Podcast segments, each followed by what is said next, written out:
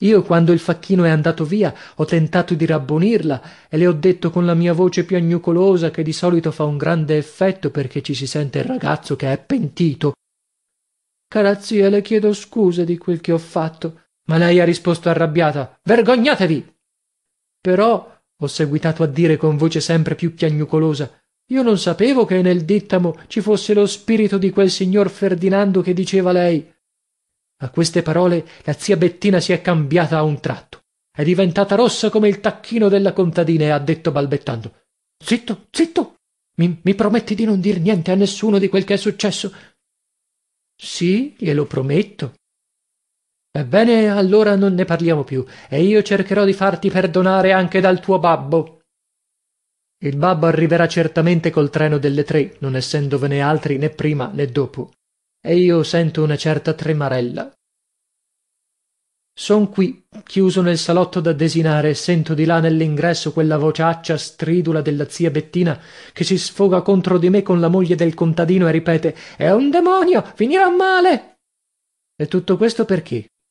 Per aver fatto il chiasso coi figliuoli del contadino come fanno tutti i ragazzi di questo mondo senza che nessuno ci trovi nulla da ridire ma siccome io ho la disgrazia d'avere tutti parenti che non voglion capire che i ragazzi hanno diritto di divertirsi anche loro così mi tocca ora a star qui chiuso a sentirmi dire che finirò male eccetera eccetera.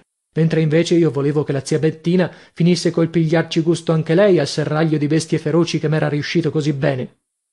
L'idea m'è venuta perché una volta il babbo mi portò a vedere quello di numa hava e da allora ci ho sempre ripensato perché il sentire nell'ora del pasto tutti quegli urli dei leoni delle tigri e di tanti altri animali che girano in qua e in là nelle gabbie strofinando e raspando è una cosa che fa grande impressione e non si dimentica tanto facilmente. E poi io ho sempre avuta molta passione per la storia naturale e a casa ho i mammiferi illustrati del figuier che li leggo sempre guardando le figure che mi son divertito tante volte a ricopiare ieri dunque nel venire qui alla villa avevo visto nella fattoria che confina col podere della zia due operai che tingevano le persiane della casa del fattore di verde e le porte della stalla accanto di rosso.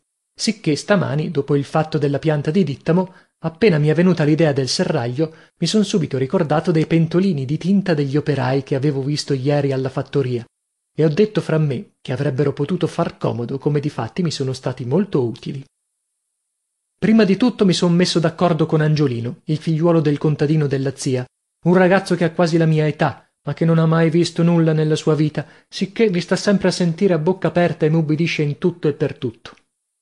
Ti voglio far vedere qui sull'aia il serraglio di numa hava gli ho detto. Vedrai voglio vedere anch'io ha esclamato subito la geppina che è la sua sorella minore. Anch'io ha detto pietrino un bambino di due anni e mezzo che non sa ancora camminare e che si trascina per terra con le mani e con le ginocchia.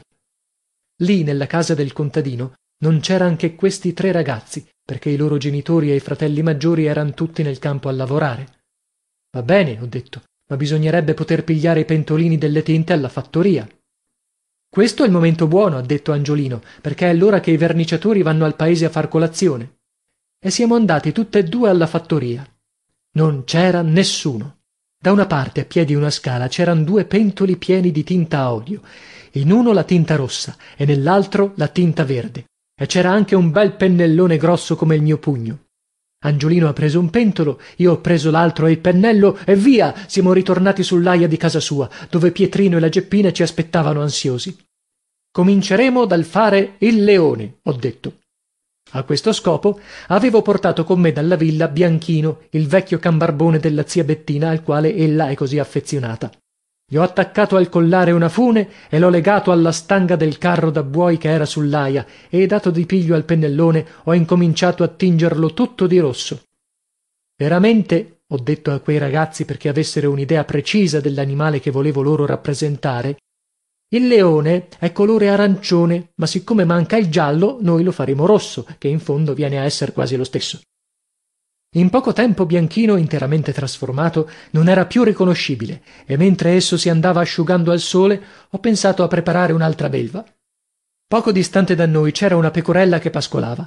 L'ho legata alla stanga del carro accanto al cane e ho detto questa la trasformeremo in una bellissima tigre e dopo aver mescolati in una catinella un po di tinta rossa e un po di tinta verde le ho dipinto sul dorso tante ciambelline in modo che pareva proprio una tigre del bengala come quella che avevo visto da numa hava meno che per quanto le avessi tinto anche il muso non aveva quell'espressione feroce che aveva una così bella impressione in quella vera.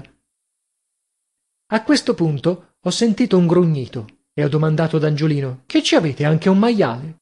Sì ma è un maialino piccolo è qui nella stalla guardi sor giannino e ha tirato fuori infatti un porcellino grosso grasso con la pelle color di rosa che era una bellezza. Che se ne potrebbe fare? ho domandato a me stesso. E angiolino ha esclamato perché non ci fa un leofante? Io mi son messo a ridere. Vorrai dire un elefante? gli ho risposto. Ma sai che un elefante è grande come tutta questa casa. E poi con che gli si potrebbe far la proboscide a questa parola i figliuoli del contadino si son messi a ridere tutte e tre e finalmente angiolino ha domandato o che è ella codesta cosa così buffa che ha detto lei sor giannino? È come un naso lungo lungo quasi quanto la stanga di questo carro e che serve all'elefante per pigliar la roba per alzare i pesi e per annaffiare i ragazzi quando gli fanno i dispetti. Che brutta cosa l'ignoranza quei villanacci di ragazzi non mi hanno voluto credere e si son messi a ridere più che mai. Io intanto riflettevo per trovare il modo di utilizzare il maialino color di rosa che seguitava a grugnire come un disperato.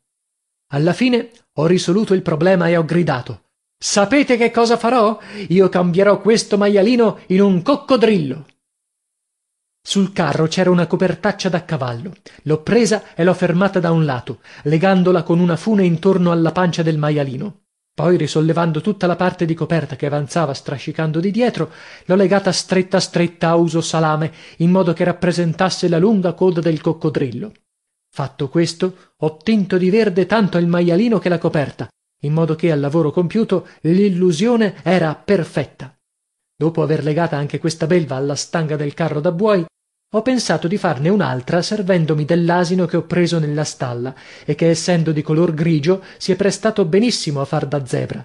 Infatti è bastato che gli dipingessi sul corpo sul muso e sulle gambe tante strisce dopo aver mescolato da capo il rosso col verde per ottenere una zebra sorprendente che ho legata con gli altri animali alla solita stanga. Infine siccome per rallegrare la scena mancava la scimmia con lo stesso colore ho tinto la faccia di pietrino che appunto stava berciando e sgambettando come una bertuccia. E servendomi d'uno straccio strettamente legato gli ho anche fabbricato una splendida coda che ho assicurata alla cintola del marmocchio sotto la sottanina. Poi per rendere la cosa anche più naturale ho pensato che il vedere la scimmia sopra un albero avrebbe fatto un bellissimo effetto e perciò aiutato da angiolino ho messo pietrino su un ramo dell'albero che è accanto all'aia assicurandolo con una fune perché non cascasse. Così ho completato il mio serraglio e ho incominciato la spiegazione. Osservino signori questa bestia a quattro zampe con la groppa tutta rigata a strisce bigie e nere è la zebra un curioso animale fatto come un cavallo ma che non è un cavallo che morde e tira i calci come i ciuchi ma che non è un ciuco e che vive nelle pianure dell'Africa cibandosi dei sedani enormi che nascono in quelle regioni e scorrazzando qua e là a causa delle terribili mosche cavalline che in quei paesi caldi hanno le proporzioni dei nostri pipistrelli. Accidempoli ha detto angiolino. O che può essere? Può essere sicuro ho risposto io. Ma tu devi stare zitto perché mentre si dà la spiegazione delle bestie feroci è proibito al pubblico di interrompere perché è pericoloso quest'altra belva che è qui accanto è la tigre del bengala che abita in asia in africa e in altri luoghi dove fa strage degli uomini e anche delle scimmie. A questo punto della mia spiegazione pietrino ha incominciato a piagnucolare di sull'albero e voltandomi in su ho visto che la fune con la quale l'avevamo legato al ramo s'era allentata ed egli stava sospeso con gli occhi fuor della testa per la paura in quella posizione pareva proprio una scimmia vera quando sta attaccata agli alberi con la coda. E io ho approfittato subito della circostanza per richiamar l'attenzione del pubblico su questa nuova bestia del mio serraglio. Hanno udito signori e signore al solo nome della tigre la scimmia si è messa a stridere e con ragione perché essa è spesso vittima degli assalti di questo terribile animale ferino. La scimmia che loro osservano lassù sull'albero è una di quelle che si chiamano volgarmente bertucce e che vivono abitualmente in cima agli alberi delle foreste vergini dove si nutrono di bucce di cocomero di torsoli di cavolo e di tutto quel che si trova a portata delle loro mani.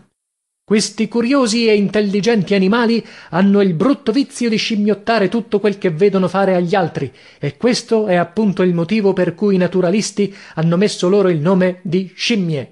Bertuccia fate una riverenza a questi signori ma pietrino non ha voluto saperne di far la riverenza e ha seguitato a piagnucolare. Faresti meglio gli ho detto a soffiarti in naso.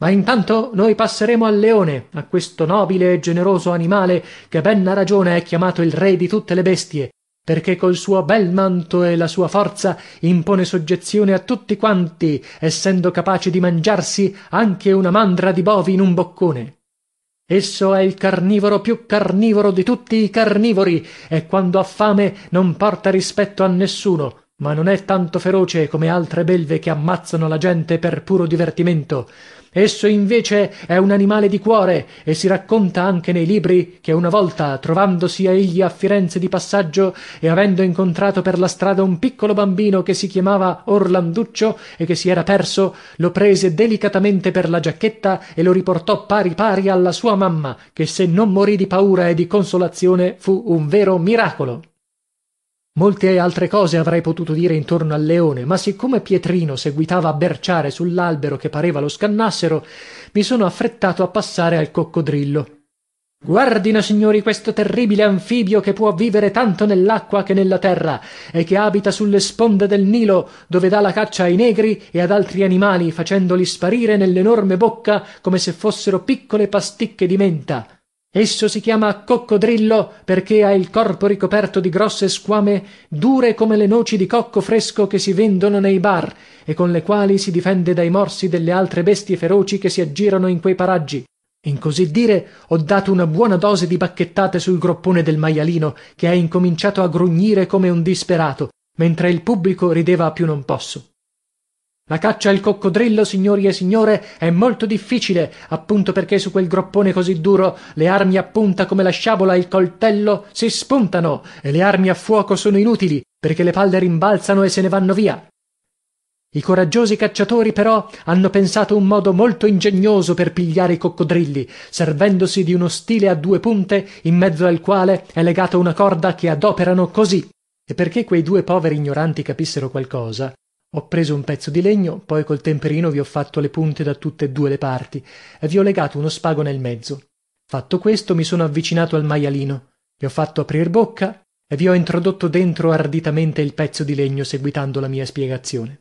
Ecco qua il cacciatore aspetta che il coccodrillo faccia uno sbadiglio ciò che gli succede spesso dovendo vivere sempre sulle sponde del nilo dove anche una bestia finisce per annoiarsi e allora ficca il suo dardo nell'enorme bocca dell'animale anfibio che naturalmente si affretta a richiuderla.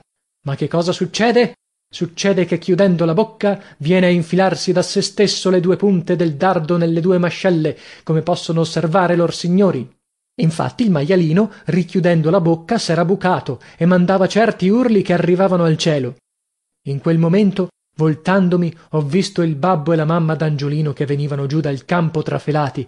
Il contadino gridava oh il mi maialino! E la contadina sporgeva le braccia verso quel moccione di pietrino che seguitava anche lui a piangere e diceva oh povera la mia creatura! È inutile. I contadini sono ignoranti e perciò in tutte le cose si lasciano sempre trasportare all'esagerazione. A vederli correre affannati e fuor della grazia di dio pareva che gli avessi ammazzato tutti i figliuoli e tutte le bestie invece di cercare come facevo io di istruire quei villani tentando di far entrare in quei cervellacci duri delle spiegazioni sulle cose che non avevano mai visto. Ma sapendo quanto sia difficile di far entrare la ragione in quelle zucche per non compromettermi ho sciolto alla svelta tutte le bestie feroci e montato sul ciuco gli ho dato un par di legnate e via a precipizio su per la strada maestra con bianchino dietro che abbaiava più non posso dopo aver girato un pezzo finalmente sono arrivato alla villa. La zia bettina è corsa sulla porta e vedendomi sul ciuco ha esclamato ah che hai fatto?